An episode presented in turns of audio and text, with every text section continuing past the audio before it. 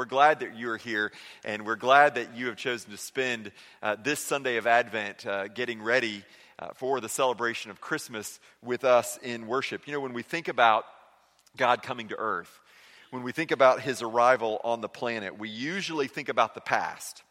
Our mind goes to that little town of Bethlehem, that's right. Now, if you've been in church a long time, when you think about God showing up, you might also think about the future. You may think about that day and maybe you think about it with hope or expectation, or maybe it's with some sort of fear, or maybe you just don't know what's going to happen. But as Christians, we've always been told that one day Jesus is going to come back. And so we think about God's arrival on the planet in terms of the past and the future. That he came to us in the form of a baby born in Bethlehem. We think about the fact that he will return as he promised that he would. But I want us this morning to think about the present reality of God's arrival. You see, after Jesus was arrested and crucified, he wasn't just that baby born in a manger and stayed that way, but he grew up and he lived and he taught us how to live and he, he taught us through his words and his miracles. And then he was arrested and crucified. He was placed in a borrowed tomb, and his followers and all of his detractors thought it was over.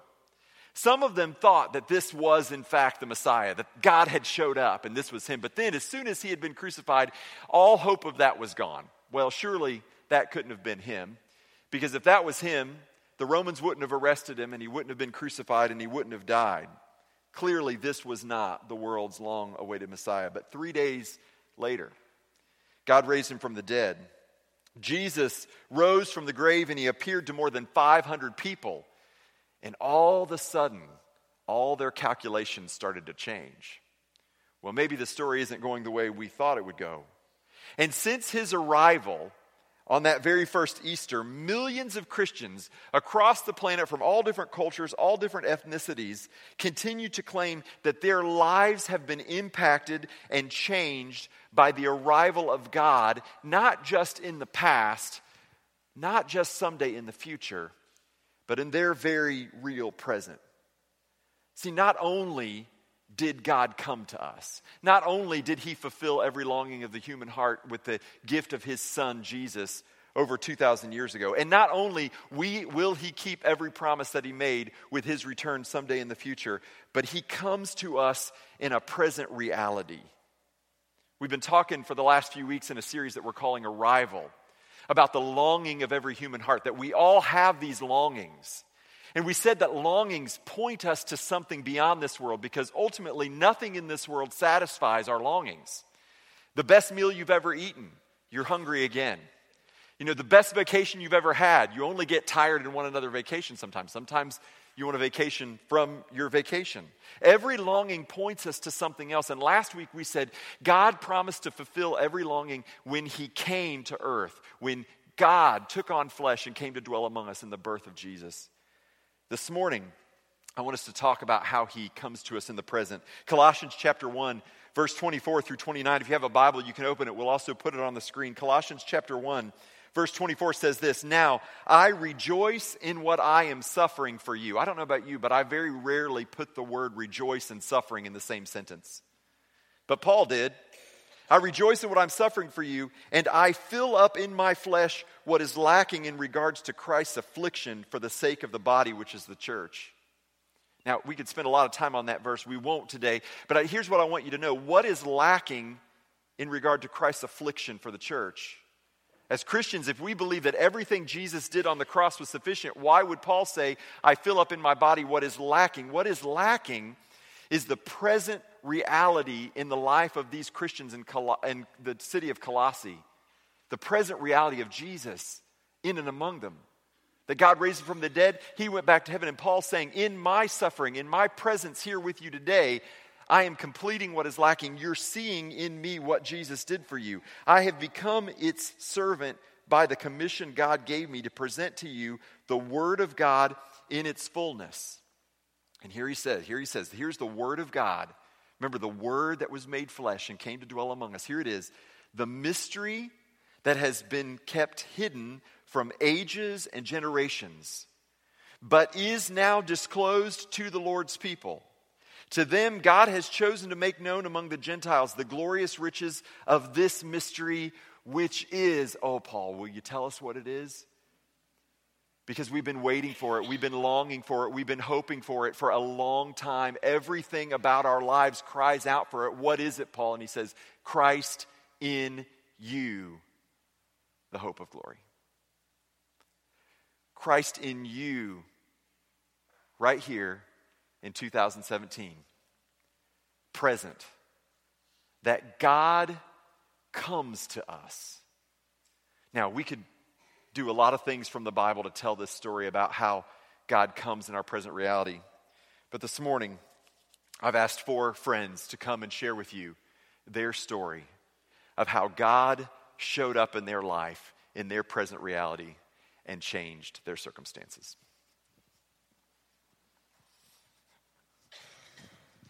My name is Leanne. Um, I uh, grew up Catholic and had an awareness of God in my life um, because I had to, kind of. um, and when my dad would take us to church, and when um, he stopped going, of course, I didn't go anymore. Um, I had always felt um, that I wasn't enough for God, that um, He was mad at me. Um, that I had done things wrong, um, so I didn't have that connection to to God. Um, and then life happened. I uh, I got away from the church and battled um, with my alcoholism for 20 years, and then, you know, that really made me think that God wanted nothing to do with me. Um, I was full of shame and guilt and remorse, and you know, my favorite uh, poem is Footprints because during that time, I know God loved me and carried me through so many, so many times. Um, and finally, you know, God gave me the greatest gift of all, um, which at the time I didn't know it, but I'm so thankful for it today. It was the gift of desperation. And I cried out to him because I, I couldn't take it anymore. And it was a miracle. He had walked with me and carried me through my recovery, um, which still is amazing to me because I wasn't going to stop. I couldn't stop. I wasn't going to stop on my own. I didn't have it in me. Um, you know, and he carried me and he was there and he did a lot of the work for me. I know that. I know that to this day. Um, and then my, my journey began where I was longing to know Jesus more um, because he saved me. He, he saved me.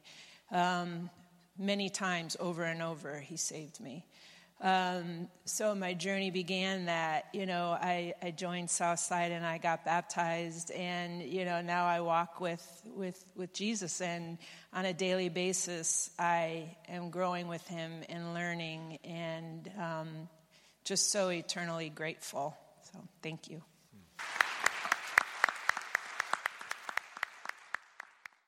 Hi, everyone. My name is Jessica Preston. Um, my story, I think, kind of similar to a lot of people, is I was raised in a Baptist church.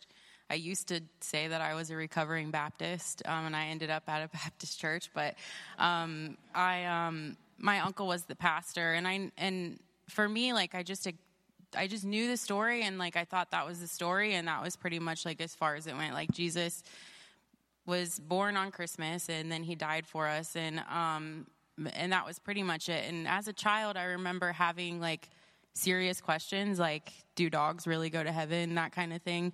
And I feel like when I asked those questions, um, it was kind of like, well, you don't need to ask those questions. Like, it's just kind of like, this is.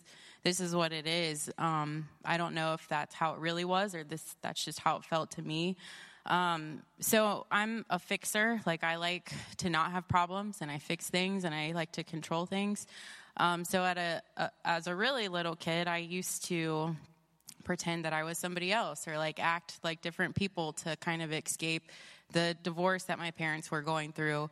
Um, and then I got older, and then it was video games to escape the pressure from school. And then even older, I it was food. I used food to comfort myself in high school when I felt rejected. And then um, even further, it was drugs and alcohol. And, um, and that's, that's what I used. That was the, the big relief for me until um, eventually I became a slave to, to, to drugs and alcohol. And um, I remember hearing the verse of Paul later about how he did the things that he didn't want to do and he didn't do the things that he wanted to do. And that described my life for probably four years. Like it was just um, truly telling myself when I go to sleep at night, I'm going to get a grasp on this the next day. And then waking up just a prisoner. I did the same thing again over and over again. Um, and I feel like God would give me these moments of clarity where it was like, you can't handle this, reach out for help. But I just felt like rehab was something that only famous people went to or like really bad people went to.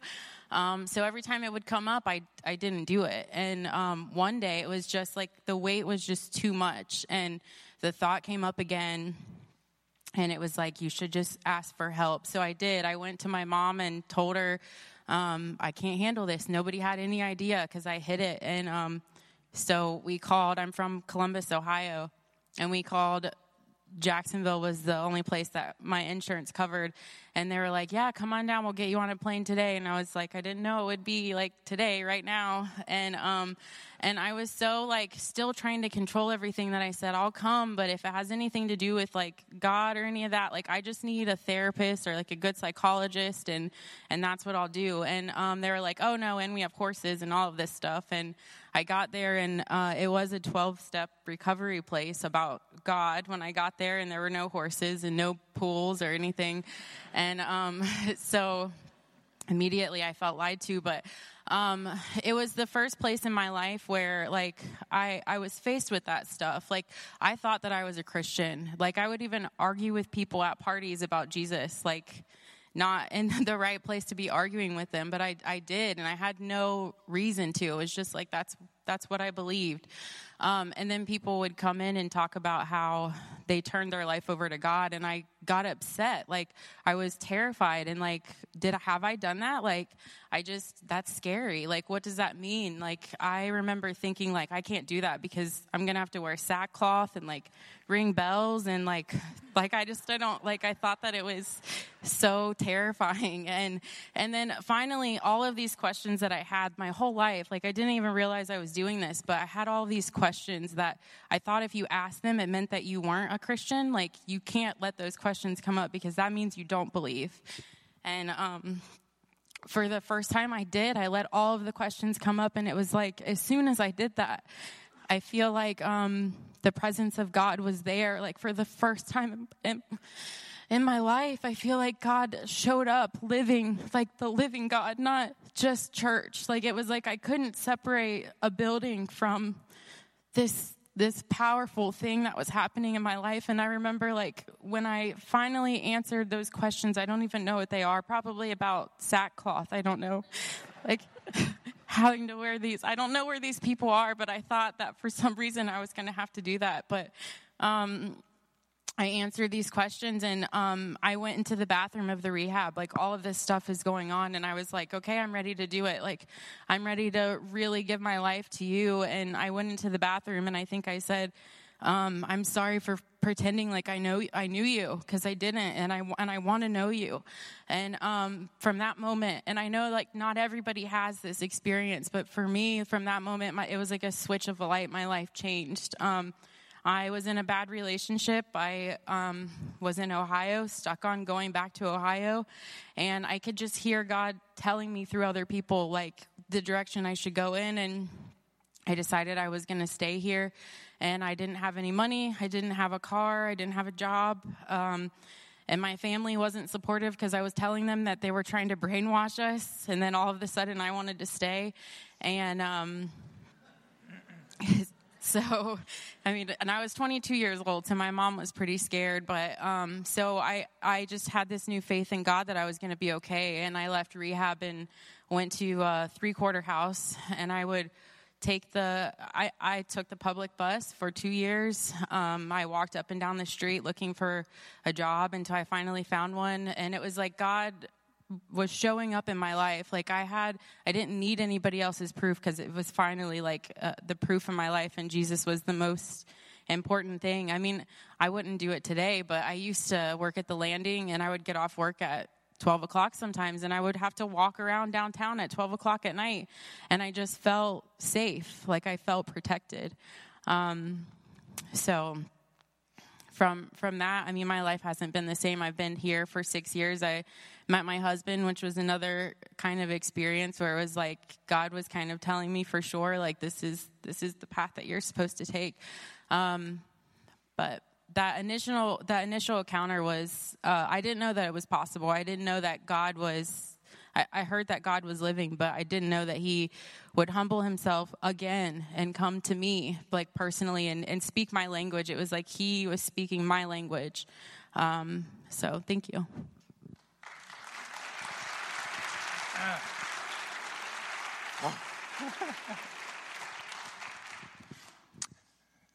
not an easy act to follow. Um, my name is Casey Preston, and um, you know I was thinking about what this series is about. Uh, he came, he comes, and he's coming. And I was thinking about my childhood, and I, and I know for a fact when I was a kid, I believed that he came, and I believed that he was coming. I believed in God. I believed Jesus died on the cross. I knew I was going to heaven. But somehow, this idea of he comes did not exist for me. Um, there was no real faith in the present, right? So, so I believe the past, believe the future, but the present, there was no kind of, uh, as far as this longing and, and this seeking of fulfillment, it was always in things outside, right? It was never, it was never internal. So things like making uh, people laugh became things that would fulfill me, or uh, being liked by people, or um, getting a better Christmas present than my cousin. And so things like that, you know? And um, eventually, as I got older, it turned into um, the party scene, right? So that's kind of where I would go for my fulfillment in my teenage and uh, early 20s. And, um, you know, it worked for a while, but unfortunately, that led me down a pretty dark path where, uh, you know, many uh, lost jobs, um, hurt relationships. Um, I just got to a point where I was just filled with a lot of, as Leanne said, just guilt and shame where I couldn't really even look in the mirror anymore. I was just too ashamed of who I'd become. And I was just really living without purpose or direction or anything like that. And I just felt stuck. And um, I ended up going to rehab. And I remember being in rehab, and people would come in and talk to me about God. And they were talking to God, talking about God differently than what I was used to, which is not He came and not that He's coming, but He comes. And um, that was really the first time I, I'm sure I had heard it throughout my life, but this was the first time I was really receiving it, and I could really, ha- I had ears to hear the fact that God was coming to these people in their lives today, that He was doing for them what they couldn't do for themselves. He was providing them hope and uh, freedom and, and a way out and, and, and peace and just things that I'd always wanted my whole life, but I never thought to go to God for. I was always looking out here. Um, and that just really touched me. And, and that night, I remember going to my room and praying for the first time with my heart instead of my head and just really feeling the presence of God. And I just felt like this wave of peace just washed over me like nothing I had experienced before. Um, and it's just, it's amazing that if you look from the outside looking in, right? So there's, there's not many places that um, are less hopeful and hope uh, uh, filled than rehab. Uh, it's not, you know, the most glitzy and glamorous place in the world, but that's the reality of longing for God and being filled by God is that I get peace regardless of circumstances. Amidst circumstances that are maybe anything but peaceful, I get peace. And that's what God does, and that's what He does when He comes, you know? And um, it was just amazing. I, I really felt like I didn't. I didn't know what the future held for me, but I know who held the future, you know? And I knew that it didn't matter what happened with an upcoming court case or whether I would go home or go to Jacksonville or where I would stay, but I knew that if I stayed close to God, I would be okay. And um, so that's what I ended up doing. And that was five years ago. And all I've seen since then is just further evidence that um, longing for God and being filled by God gives me more peace than anything I had tried before. And I think there's a couple, I was thinking of some differences between um, being filled by God and, and searching for fulfillment through other things. And two of the biggest things I came up with was the first is that, like I mentioned, fulfillment through God is independent of everything else outside of us. It's independent of circumstances. It's independent of other people, right? So I don't have to wait for you guys to change in order to be okay. I can be okay because of who God is and what He means to me. Um, and the second thing I thought of is uh, the fact that a lot of times in my life, when I would be seeking fulfillment, it would come at the expense of other people. Right? So I found that I would make people laugh, but it was usually because I was putting somebody down. Um, I would feel good about winning, but that's because somebody else had to lose.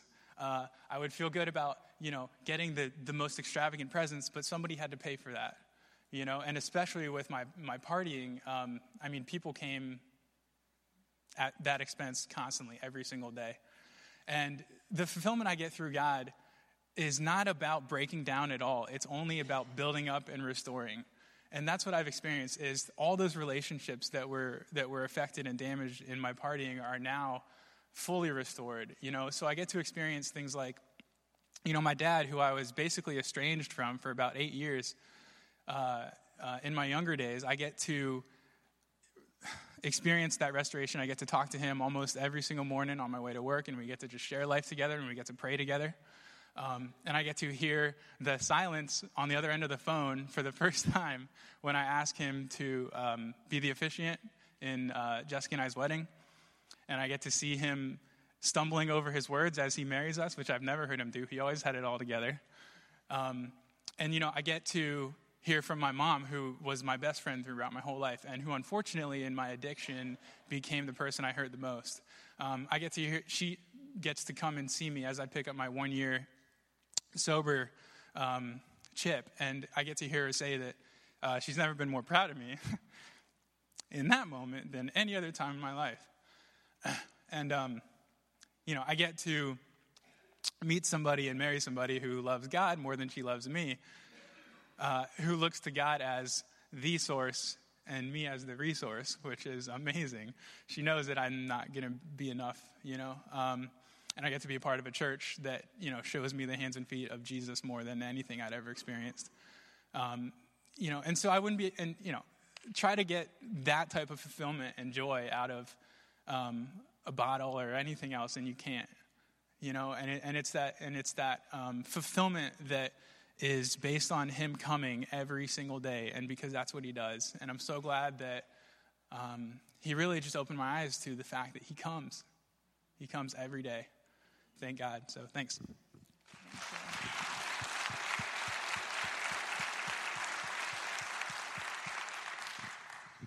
Well, my name is Vicki Higby, and um, when I was growing up, there uh, my family didn't go to church much, but my grandmother, she was a, a strong Christian, a Southern Baptist, and uh, I went to church a lot with her when we moved back home. And uh, she was a wonderful lady, and I thank God for that because um, I, I, heard about Jesus and um, and I, I, was able to, you know, know what the the facts were and have that introduced to me.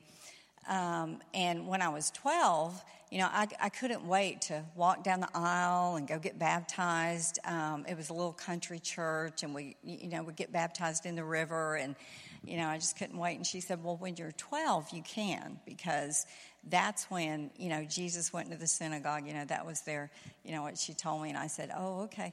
And so, you know, I, I knew that, and and I really uh, wanted to do that, and so.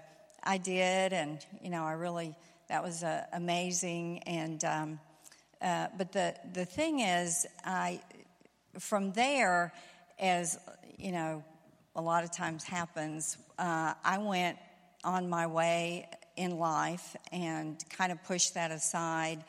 And you know, while I had these things in my head, it was never in my heart. And I, um, I really had made a mess. I went for years making a real mess out of my life. Um, I, uh, I too was involved in um, you know, addiction, and I, I had children, but that didn't, you know, that didn't that that didn't stop me, you know, because the uh, the the alcohol really had hold of me, and um, also, um, you know, other things, and so I um, I really had a uh, at the time, I, it was probably over a period of 20 years, I made a real mess of my life. And uh, uh, when I was 32, it's, it's been over t- 28 years ago now, I went into, um, you know, rehab. I, I, knew I had to clean, you know, circumstances uh, were so that I was going to lose you know, everything, whether, you know, my kids, my nursing license, everything. And so I did manage to get sober. And, uh, you know, I acknowledged that it was not me, that it was God, but, you know, um, I, things got a lot better. You know, they got a lot better. And uh, it, it was a struggle. I still had a lot of problems because there were a lot of things based on my past that, you know, I had to take care of, relationships to mend. Um, and so, I, you know, I, I, I, started on that journey and it, w- it was amazing. Um, but there was still, I kept feeling like there was just something missing because, you know, all that knowledge that I had about uh, Jesus and, you know, uh, God and, and what they could do, I, I was praying to God, but, you know, things weren't in my heart because, you know, it, it just was not there. I was still, um, I was saying that I was letting God have control, but um, it was not the, the God that I know. It was not Jesus. I was just, you know, saying those words. And of course, things got a lot better. And, um, you know, relationships started being restored. But I had this longing. I don't know. It's just like something was really missing, you know, and, and I could just feel it. And when I, when I finally, what happened was uh, I was on a retreat, and there was a lady who was uh, a mentor of mine in, in the uh, recovery program, and she was um, really a wonderful Christian lady as well. Kind of reminded me of my grandmother some, and um, in in a lot of ways. Not that she was not that old, but um, we uh, I went on a retreat with her, and it was at Marywood, and I told her I wanted to talk with her because um, there were just some things you know, I, I went through these, um, the things that we do in recovery. And so, uh, you know, things have been revealed and uncovered, but there was something in my heart that I just really needed to address because I wasn't completely sure about Jesus letting me uh, come to Him and the forgiveness. There was just something there. And so we were one night out on a a swing and it was it was by the river and I mean it was perfect. the breeze was blowing and you know we were talking and um, she you know reassured me that uh, Jesus was there. He he wanted to dwell in my heart and that I feel was the longing that I was having. You know uh, that thing that was missing. And so, you know, we said the prayer, and I, you know i just had this feeling of relief come over me and that's been i was that's been many years ago now but um, what happened for me was uh, has been shared also before is that it gave me you know it fills this longing and the more i pour into you know doing things uh, reading god's word um, trying to get closer to Him. I feel Him closer, but also um, I'm just so thankful that it happened because uh, I've had a lot of. Um, you know, things happen that I, I, just don't know if I did not have him in my heart that I couldn't get through. And so I've been able to have, um, you know, joy in the middle of the sorrow because I know. I know things. I'm reassured of things. I'm reassured that of where I will be and that I will meet. Um, I will meet those have gone on. You know, I'm going to see my son again. I'm going to see. I mean, the reassurance that I have in all things, um, no matter what's happening, is just, um, it can't be, it, it's just the greatest thing on earth. You can't buy it. You know, you can't buy it. And uh, so I'm really thankful for that. And I am thankful that I know that um, Jesus is in my heart and where He is. And He's in here too. And I see Him in all of you. And um, I'm just, uh, I, I, too am grateful for, for this church and for the people in it. And um, I, I see Him here every day and take Him you know, keep him here and take him out there with me. So that's all. Thank you.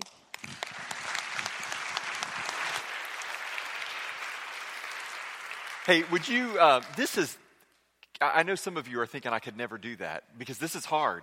This is a really hard thing to do, not just to get up and speak in front of people, but to, to share such personal encounters. Would you give these friends another round of applause and just let them know you appreciate them? Thank you guys so much. Thank you. Thanks, Jessica. Awesome. Thank you, Casey. Appreciate it. Thank you. Um, I want you to turn your minds with me back for just a minute, back to when he came, back to Bethlehem. You know, I don't know if you've ever thought about this before, but the night that Jesus was born, there were really only a very few people who recognized that God had arrived. Some shepherds, just a few shepherds. Uh, eventually, some astronomers from the Middle East who traveled over um, there were just a, a few people, a, a young couple. Very few people realized what was going on, that God had arrived. But there were a lot of people, a lot more people, that knew that a baby had been born. You see, it's one thing to recognize that a baby was born 2,000 years ago, as literally hundreds and thousands and millions of babies have been born on earth. It's a very different thing to recognize that in the birth of that child, God took on flesh and came to dwell among us, that God had arrived. Those are two different things. Let me, let me read to you one of those people who, in that time, knew that a baby was born, but did not recognize that God had showed up in real time. In Luke chapter 2, verse 7, it says this And she gave birth to her firstborn son and wrapped him in swaddling clothes and laid him in a manger because there was no place for them in the inn. There was an innkeeper who knew that a baby had been born, but totally missed that God showed up. And I just want you to think about that in today's reality that there's a difference between recognizing someone and making room for them in your heart and in your life. There's a difference between recognizing Jesus and recognizing God, knowing that those things are realities, and saying, No, I want you here it's one thing to celebrate Christmas in the past, it's another thing to celebrate Christmas in your heart today.